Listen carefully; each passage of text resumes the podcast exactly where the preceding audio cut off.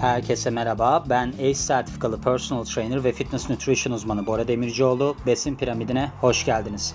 Bu bölümümüzde size tip 2 diyabetten bahsedeceğim. Yani yaşanmış gerçek olaylara dayanmaktadır. Şöyle oldu. Biz hani bahsettiğim gibi İzmir'deyiz teyzemle beraber. Kayan abi de var. Eniştem olur kendisi. Enişte lafını da hiç sevmem Kayan abi bu arada. Ama öyle tanımlamam gerekti yani. Yapacak bir şey yok. Sonra otururken Gülşen teyzem biz kahvaltı yapıyoruz. Her seferinde uykusu geliyor. Uyuyor. Dedi ki ya Bora dedi bu neden oluyor filan. Ben dedim ki çünkü kendisinde insülin direnci var. Dedim ki Gülşen teyze insülin direncin olduğu için senin aslında senin yediğin şeyler kanına doğru şekilde, hücrelerine doğru şekilde geçemiyor. Kanında kalıyor. Kanında kaldığı zaman ne oluyor? Aslında serotonin salgılanır karbonhidrat yediği zaman. E bu sefer hücre içine geçmiyor, enerji olarak kullanılmıyor. Uyuklamaya başlıyor burada. Sonra dedim ki acaba dedim buna başka faktörler de etki eder mi? Oturdum efendim ben sonra araştırmaya başladım. Kayan abi de yanında başka bir şey araştırıyor. Müthiş bir araştırma halindeyiz. Sonrasında dedim ki Kaynağı dedim ben bir podcast yapsam sorun olur mu? Yok dedi niye sorun olsun? Sonra estağfurullah dedi. Ben de başladım araştırıp bakmaya. Şimdi ben çok iyi bir kaynak buldum. WellRx diye bir siteden 10 tane kaynak üzerinden gitmiş ki burada anladığım kadarıyla bir doktora tezi gibi bir şey olmuş. The University of Arizona, Arizona College of Pharmacy'den bir öğrenciymiş bu kişi. Candidate Class 2019. Yani güncel bir araştırma aslında. Konunun başlığı da şu. Doymuş yağ tip 2 diyabet kontrolünün düşmanı. Şimdi doymuş yağ ile ilgili bilgi vermemiz gerekirse normalde baktığınızda hani ben girişimi kendim yapayım.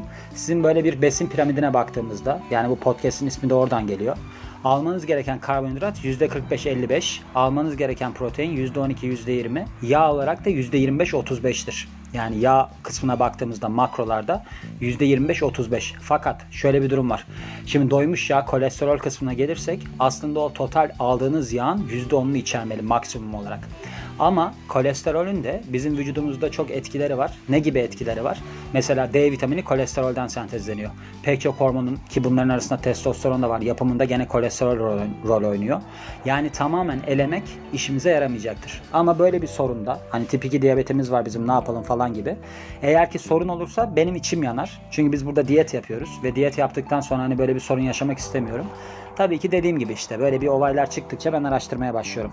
Konumuzu çevirmeye başlayalım. Şöyle biliyorsunuz çoğu kişiye eğer ki diyabet kontrolünden bahsedilirse şundan hemen şüphelenir. Acaba ben karbonhidratı yüksek mi alıyorum? Çok fazla şeker mi tüketiyorum filan diye. Ki genelde böyledir bu durum. Hani karbonhidratı kes, işte ketojenik diyete geç filan diye. Mesela ben geçmişte bu ketojenik diyetle ilgili çok bölümler de koydum. Orada bir doktor ki doktorlar da biliyorsunuz kendi uzmanlıklarında daha çok uzman oluyorlar. Kalanıyla hiç ilgilenmiyorlar. Bir de şu oluyor. Mesela kalple ilgili bir uzmanlığı olup diyetle ilgili tavsiyelerde bulunuyor. Yani kalp hastalığına yol açıyor filan da şimdi detayları var bunun. Şimdi ketojenik diyete geçtiğiniz zaman eğer ki sizin tükettiğiniz yağ ki biliyorsunuz ketojenik diyette %75'in üzerinde yağ alıyorsunuz. Bu sefer ne oluyor? Yağ parçalıyorsunuz. Oradaki ketonları kullanıyorsunuz enerji olarak. Orada karbonhidrat %10'un altında kalmalı. Yağ %75 ve üstünde olmalı. Protein de %10 civarında gitmeli. Şimdi insanlar bunu şöyle anlıyorlar. Yağ gidiyor mesela bakıyor üstüne. Diyor ki aa bunun yağı yüksekmiş ben bundan yiyeyim. Kırmızı et yiyor mesela. Kırmızı et yediğiniz zaman ne oluyor? O bildiğiniz hayvansal yağ alıyor. Yani kısacası mesela bir doktorla konuşurken bana şöyle demişti. Sakın demişti müşterilerine sen şeye önerme ketojenik beslenmeyi. Çünkü demişti o kalp krizine yol açıyor. Ben de neden kalp krizine yol açıyor? E dedi damarları tıkıyor. E dedim ki sadece dedim doymuş yağ alırsa damarları tıkar tabii ki. O da böyle bir durdu. Bir bakıştık bir süre biz birbirimizle. Bence anladı. Dedim ki sen dedim anladın dedim. Çünkü gözleri bir dolu dolu oldu. Hani bu çocuk nereden çıktı karşıma gibi. O yüzden şimdi doymuş yağ tükettiğimiz zaman çoğunlukla böyle sorunlar sorunlara yol açabilir. Ama bunun tip 2 diyabetle ne alakası var? Ondan bahsedelim. Şimdi öncelikle insülinden bahsedeyim size. Ben insülinle ilgili bölüm de yapmıştım ama yeni katılıyor olabilirsiniz hani yarışmamıza. Onun için sonuçta 196. bölüm. Ben onu 30. bölümde falan yapmıştım galiba. Hatta şöyle bir yorum gelmişti. O kadar çok bölüm ekliyorsunuz ki ben işe giderken takip ediyorum. Zannedersem mesai yetmiyor. Hani haftanın 7 günü çalışması gerekiyor her bölümü takip edebilmesi için. E tabi ben 2 gün daha yapıyorum. O zaman ne oluyor? Cumartesi pazardan öbür hafta sürekli böyle bir şey yaptı. Ben dedim ki daha çok çalışın. Hani akşamları da dinleyin o zaman. Böyle bir durum olabilir diye insülinden bahsedelim. Şimdi insülin biliyorsunuz pankreastan üretilen ve sizin kan şekeri seviyelerinizi kontrol etmeye yarayan bir hormon. İnsülin ne yapıyor? Sizin kanınızdan hücrelere şekeri taşıyor. Ve ne oluyor? Bunu ya depoluyor ya enerji olarak kullanıyor. Aslında yağlanmayı teşvik edici bir hormon. Neden? Eğer ki sizin bunu kullanacak bir durumunuz yoksa bu sefer ne olacaktır? Siz kullanamadığınız şeyi yağ olarak depolayacaksınızdır. İnsülin tehlikeli bir hormondur. Ama onunla beraber bazı işte böyle kas gelişimine falan etkileri de vardır. Ama doğru kontrol edildiğinde. Yani oturayım ben efendim yemeğimi yiyeyim, keyfime de bakayım ama işte benim kaslarımı geliştirsin diye düşünürseniz hiçbir şey olmayacaktır. Onlar filmlerde oluyor. Şimdi şöyle. Eğer ki sizde insülin direnci gelişiyorsa ne oluyor bu sefer vücudunuz? İnsülin salgılandığında doğru şekilde hücrelerin içerisine geçmesi konusunda size destek olamıyor. Ne oluyor çünkü? Siz alıyorsunuz şekeri. Bu sefer pankreastan ya şey oluşmaya başlıyor. Yeterince insülin salgılanmamaya başlıyor. Ya da sizin vücudunuz bu salgılanan insüline duyarsız olmaya başlıyor. Yani iki seçenekte de siz hücreye geçiremiyorsunuz bunu. Böyle bir sorun oluyor. Şimdi burada neyimiz var bizim? Konumuz nereden çıktı? Biz bu noktada yani biz eğer ki doymuş yağ kullanırsak, doymuş yağ tüketirsek neden sorun yaratır? Ondan bahsedelim. Şimdi şöyle denilmiş.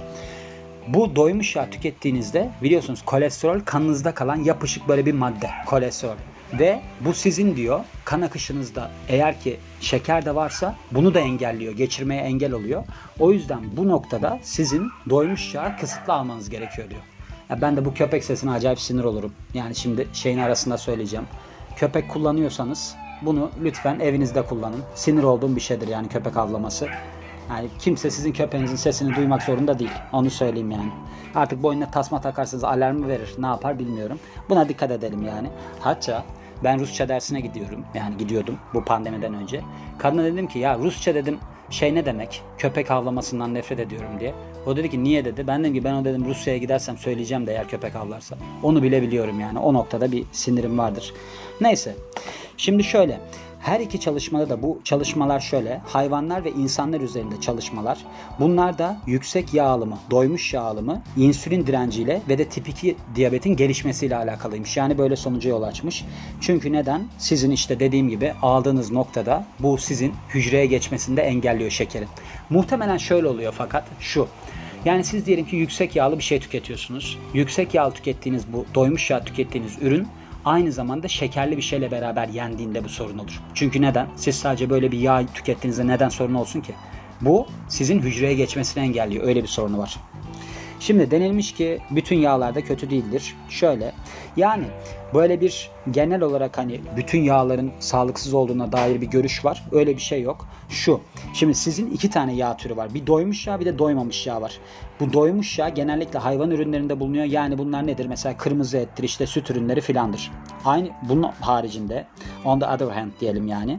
Doymamış yağlar da genellikle bitkisel bazlı kaynaklardan geliyor. Ki bunların arasında mesela zeytinyağı var, kuru yemişler var ve avokado var. Bu noktada da bir şeye değinmek istiyorum.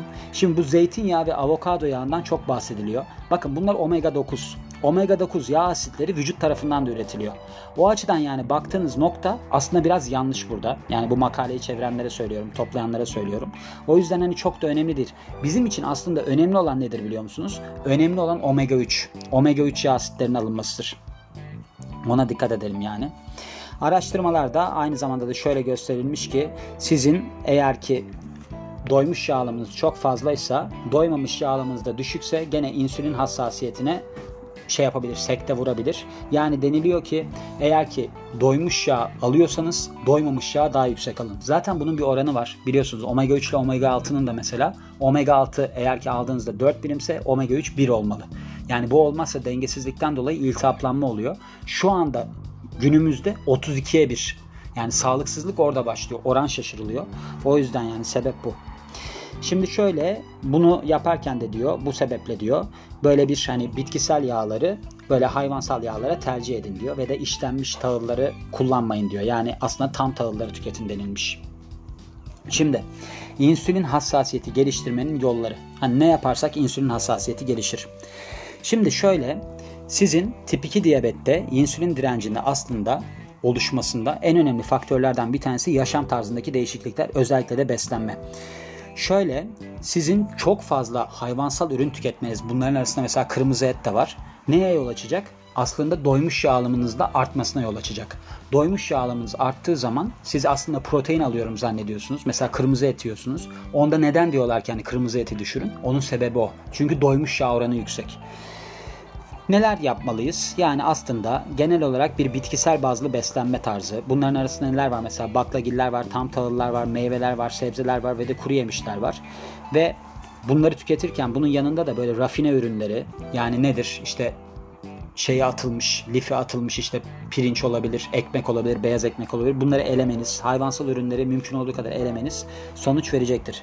Bir araştırma yapılmış 89 bin kişi üzerinde ki bunlar genel olarak 50 yaşın üzerindeymiş. Burada vejetaryen beslenme takip eden kişilerde diyabet olayları daha azalmış, düşüş gösterilmiş. Yani burada nedir mesela? Beslenme tarzı olarak Akdeniz usulü beslenme çok sağlıklı olabilir deniliyor. DASH deniliyor. DASH diyet nedir? Bu da aslında Dietary Approach Stop Hypertension. Yani yüksek tansiyonu düşürücü yönde beslenme. Bunlar hep önemli oluyor. Burada ne oluyor? Aslında sizin sağlıklı bir şekilde yağ almanız teşvik ediliyor. Çünkü mesela Akdeniz tipi beslenmede işte zeytinyağı falan var ve bununla beraber de hayvansal yağlar almanıza yani doymuş yağ almanıza bir engel olunmuş olunuyor. Bununla beraber aynı zamanda tabii ki sizin egzersiz de işin içine girmeli. Neden? Şimdi siz diyelim ki karbonhidrat tüketiyorsunuz. Karbonhidratlar sizin birinci derecede enerji kaynağınız. Yani siz bu karbonhidratları glikojen depolarınızda iki şekilde tutuyorsunuz ya. Nedir? Bunlardan bir tanesi kas glikojen depolarınız, bir tanesi karaciğer glikojen depolarınız. Siz eğer spor yapmazsanız hiçbir zaman zaten sizin depolarınız boşalmayacak. Yani ben sağlıklı besleniyorum, az yiyorum falan filan deyip hiç egzersiz yapmazsanız bu gene soruna yol açacaktır. O yüzden de mesela şöyle denilmiş. Diyabetle yaşayan kişilerde mesela şeyde spor yapmayanlarda 2.3 kat şey oluyormuş. Spor yapmazsa bu ön diyabet gelişme riski artıyormuş. Ve biliyorsunuz hani kontrole alınmamış kan şekeri seviyelerinin pek çok sorunu var. Bunların arasında mesela kan akışınızda eğer ki yüksek miktarda glikoz olursa yani şeker olursa bunlar sizin kan damarlarınıza, sinirlerinize ve dokularınıza zarar verebiliyor. Aslında bu dünkü bölümde bahsettim hatta ben bu şekerle ilgili olarak. Bu hani kalp krizi geçirmek şeyden dolayıdır işte doymuş yağdan dolayıdır falan diyorlar ya aslında mesele o değil. Mesele sizin kan dolaşımınızda çok fazla şeker olması. Çünkü çok fazla şeker varsa o yakıcı pH'i düşük. Yandığı zaman damarlarınız içi yağla kaplanıyor.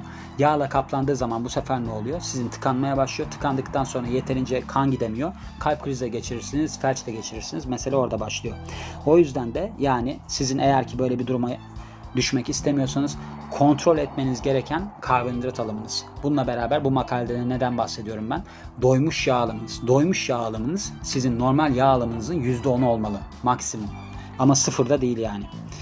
O yüzden yani baktığımız zaman genel olarak sonuç olarak bakarsak doymuş yağ alımınızı kısıtlarsanız karbonhidrat tüketiminizi lifli olan versiyonlarına tercih ederseniz yani böyle bir işlenmemiş olanlarına abur cubur yerine ve de sağlıklı yağları yani doymamış yağları beslenme düzeninize eklerseniz gayet sağlıklı bir şekilde kilo verirsiniz ve bununla beraber tabii ki egzersiz de işin içinde ve bununla beraber ne yaparsınız? Siz aslında istediğiniz kiloya gelip o insülin hassasiyetinizi geliştirmiş olursunuz diyorum ve bu bölümün de sonuna geliyorum. Beni dinlediğiniz için çok teşekkür ederim. Ben Bora Demircioğlu. Yeni bir bölümde görüşmek üzere. Hoşçakalın.